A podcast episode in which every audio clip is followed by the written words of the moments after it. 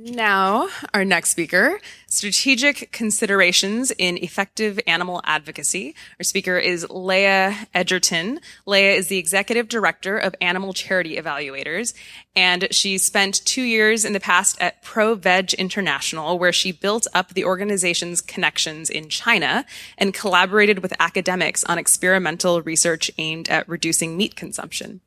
Thank you.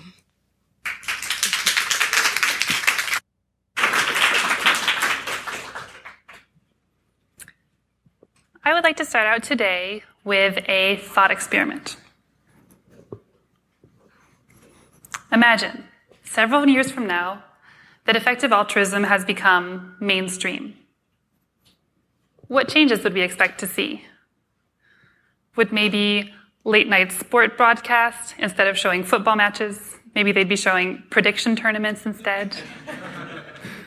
maybe hipsters, instead of wearing those faded Ramones t shirts, They'd be walking around with faded Peter Singer t shirts instead. More seriously, though, how would we want the characteristics of our movement to change? Thinking on the margin is a very different exercise when we're act- asking ourselves how to best spend less than 1% of a movement's funding compared to when we're thinking about how to best spend 10, 20, or say 30% of a movement's funding. This might seem like a fun thought experiment and just a fun exercise, but it's actually become somewhat of a reality for those of us working in the animal advocacy cause area. Perhaps the most striking metric by which to track this change is by looking at the amount of funding the EAs have influenced within the farmed animal advocacy cause area. So let's go back in time to 2014. ACE, to my knowledge, was the only organization influencing uh, EA organization influencing funding within the animal advocacy cause area, and we tracked just under $150,000 moved to our top charities that year, which my best calculation puts us our impact around something like 0.0015 to 0.003% of the movement's funding, so pretty small. Fast forward to 2018, and we see a very different picture. The combined efforts of animal charity evaluators, Open Philanthropy Project, and the Center for Effective Altruism's Animal Welfare Fund influenced about $40 million in funding last year within the farm animal advocacy cause area. Just as a fun aside, I did a back of the envelope calculation around how much funding EAs influence within global health and development, and my calculation came out about 0.01% of the movement's funding that we influence within the total humanitarian budget. And that number is from 2017. As we explore the question of how to think about impact in a cause area where EAs have a lot of influence, where we are mainstream, it's also important to acknowledge another reality of advocacy within animal cause areas, and that is the lack of evidence available to inform our work. There are very few studies that exist on any intervention commonly used within animal advocacy, and the few that do exist are often lacking in a control group, which means that it's very difficult to infer causality in other cases, they might be underfunded and hence underpowered, which means that we're unable to detect the types of effect that we're looking for. And more fundamentally, the types of effect that we're looking for are just particularly difficult to measure. And those include dietary change, attitude change, and systems change.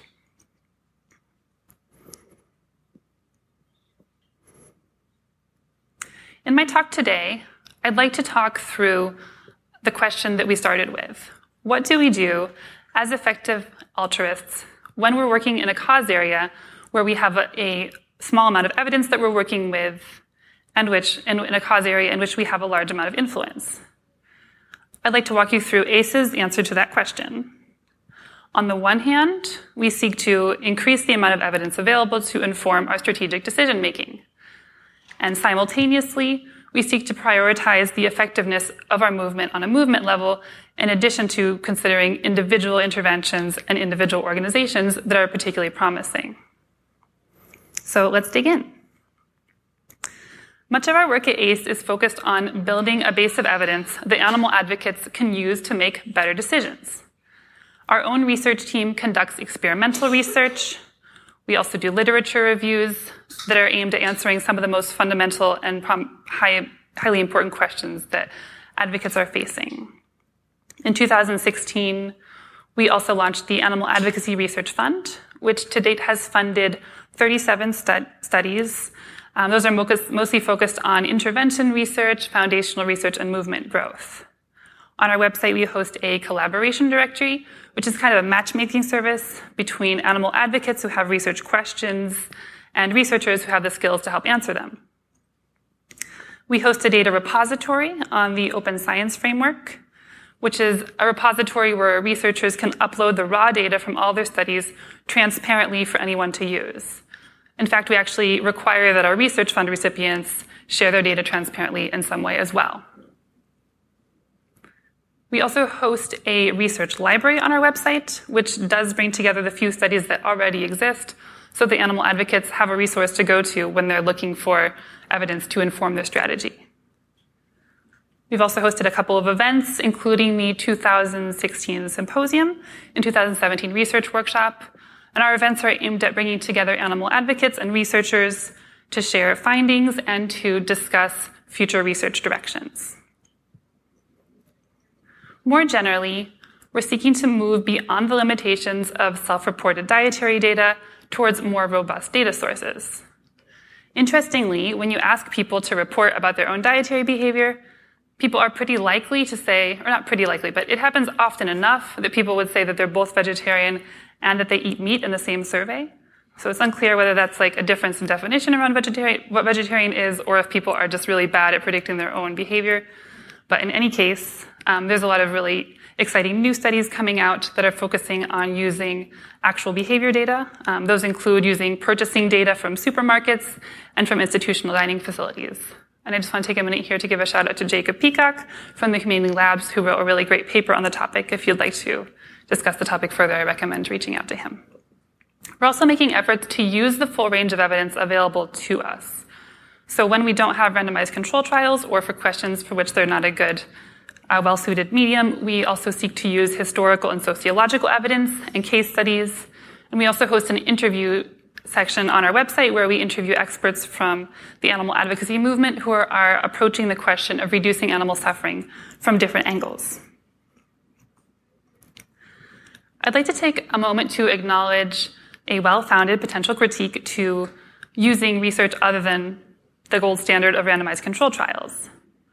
I think the biggest risk here is opening ourselves up to justifying our own behavior. So if we read the research in a way that makes us feel good about what we're currently doing, that's not really helping us find out the ultimate truth of how to help animals and might just be giving ourselves a pat on the back. And so it's really important to keep that in mind when you're doing qualitative research that this is the potential bias that we should strive to overcome. I'd also like to point out that the alternative also carries risks as well. When we're talking about only investigating interventions for which it's easy to gather evidence, we might be tempted to overlook interventions that are particularly effective, but maybe the effects are very indirect and therefore difficult to measure, or maybe they take place over a very long period of time, which means that it's really impractical to see the results.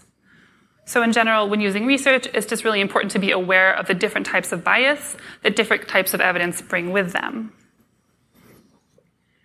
To summarize, we think that increasing the amount of evidence available and consulting as full a range of evidence as possible will help us make better decisions about how to reduce animal suffering.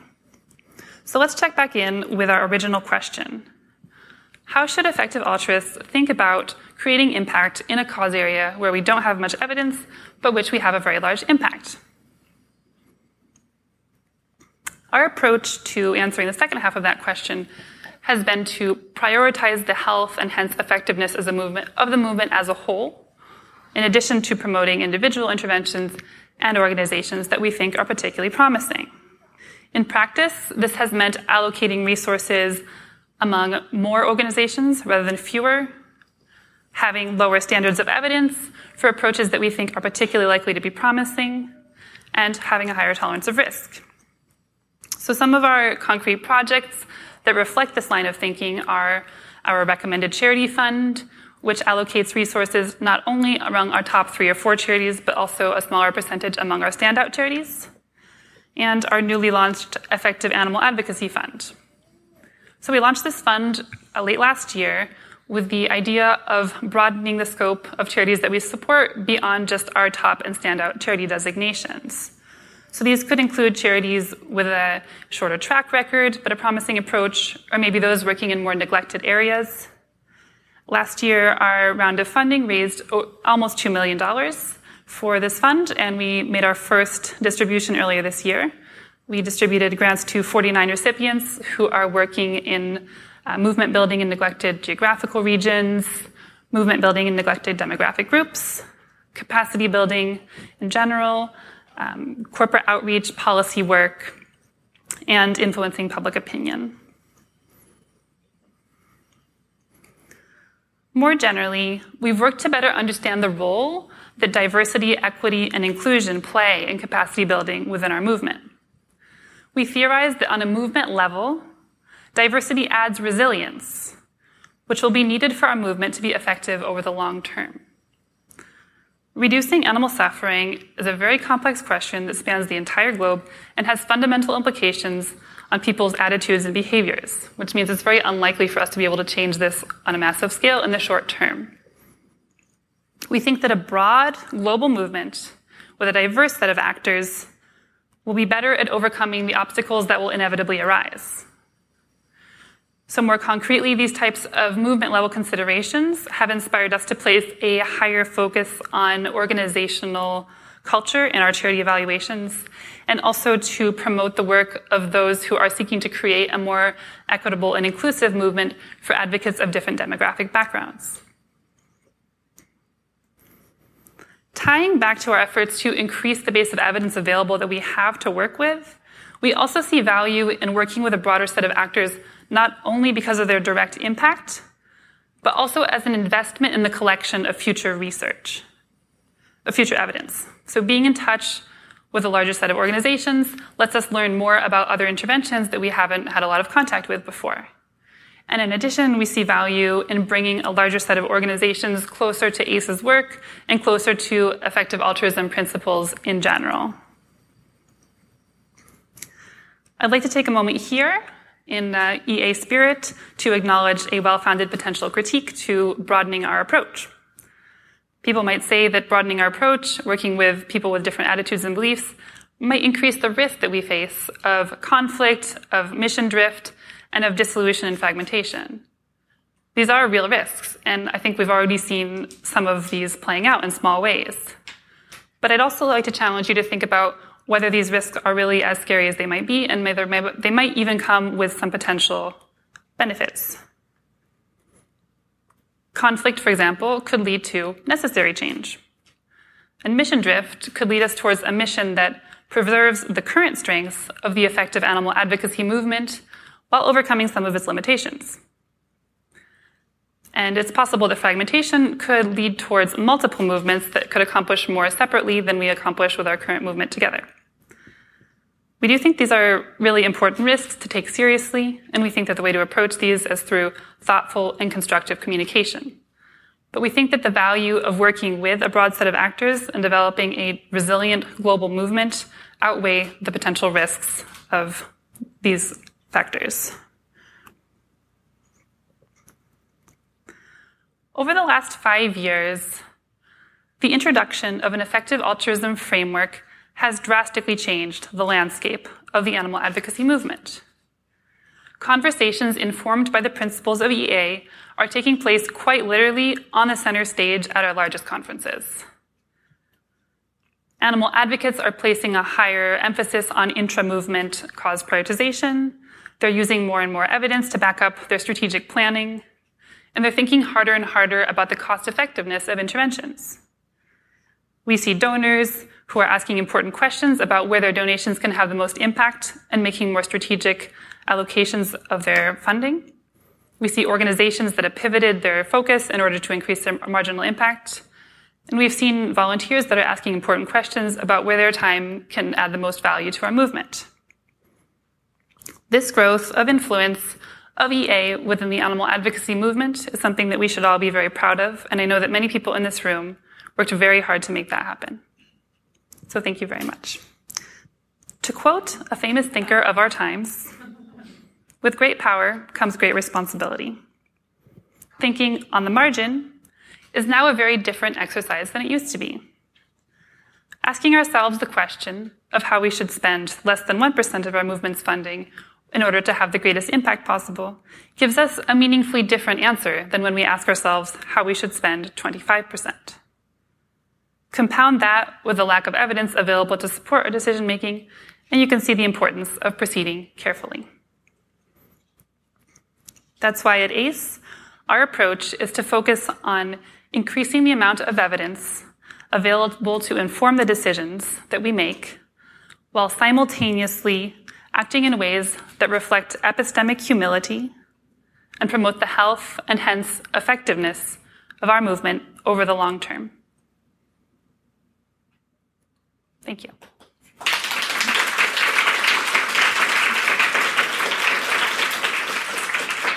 And now, Leah, I invite you over to QA land. Oh, wow. In this corner. So, just a couple of questions here from the audience. Um, one, how do the priorities of the effective animal the Effective Animal Advocacy Fund differ from those of the EA Animal Welfare Fund? Yeah, so um, I think actually it's a fair question, and those do have fairly similar goals. Um, I think what makes the EA fund, uh, the EA's Animal Welfare Fund, slightly different from the ACE Effective Animal Advocacy Fund is like simply who's making the decisions. And I think I would like to see our movement move towards, um, you know, something we talked about in our factory farming meetup, having a more diverse set of funders and a more diverse set of thinkers, so that we're avoiding the group think effect, and that you know we're all making these decisions thoughtfully and carefully based on the different evidence that we all have available. So. Um, I think in practice, you know, we have slightly different values over what we think the most neglected areas are, and um, you know, we have slightly different opinions about certain types of interventions and certain types of foundational questions. But I think, yeah, they actually are fairly similar funds. Great. Thank you. Sure. Um, the next question is a, sort of a multi-stage question. So other than effective donating and research, what concrete advice would you offer to a non-EA animal welfare sympathizer interested in effective citizen advocacy? Or rather, what practical advice can we offer to aspiring animal advocates we come across outside of the EA, the EA bubble? And what can we recommend they do tomorrow as well as a year from now? Sure. So I think generally, um, there are ways that we can promote certain aspects of effective altruism within the animal advocacy community that we've seen get a lot of resonance. So that's just basic ideas like measuring our impact and thinking about cause prioritization, um, narrowing the focus of our programs to where they're actually helping the most animals, um, I think we've seen organizations and individual advocates think about maybe working in different countries or on different types of interventions when they think about these questions. So that's one way. Um, but I think concretely as well, there's a lot of opportunities um, within ACE and within our recommended charities for, for internships, for job opportunities, for supporting as volunteers, for supporting as donors. Um, and I think, yeah, there's there's a lot to look into there. Um, the 80,000 job out, the 80,000 hours job board is a really great place to start. Awesome. Um, and I know that there were multiple. Oh, there's another question. Okay. Um, how do you think the effective animal advocacy community can be more inclusive or persuasive to the rest of the animal advocacy movement? Sure. I think um, yeah, I think one thing that's important is to not go in with arrogance and not go in thinking that we have all the answers. Um, you know, as I said in my talk today, the evidence base is really lacking, and we have a lot of uncertainty about these questions.